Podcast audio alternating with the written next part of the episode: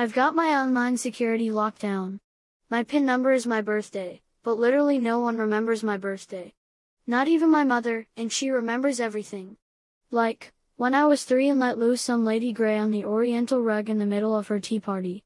Maybe you should make that your PIN number, mother.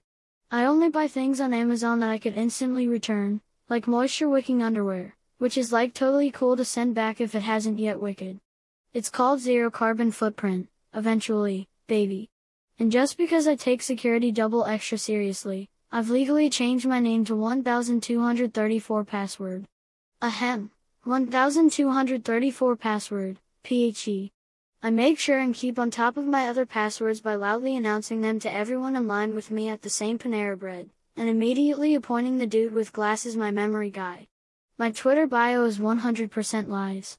Except the part about me living at 331 Greenbriar Terrace. You can find out where I live, but good luck on your next move after that. Doxxers. My Instagram backgrounds are not from my home, but from homes I couldn't even dream of affording. Which I prove by listing all my bank details. Except all cookies? Oh, no wait, that means I have to read through something else? Nom nom nom.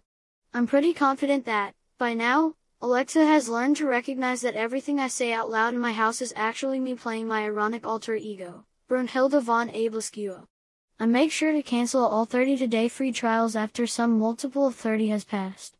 You need a credit card number?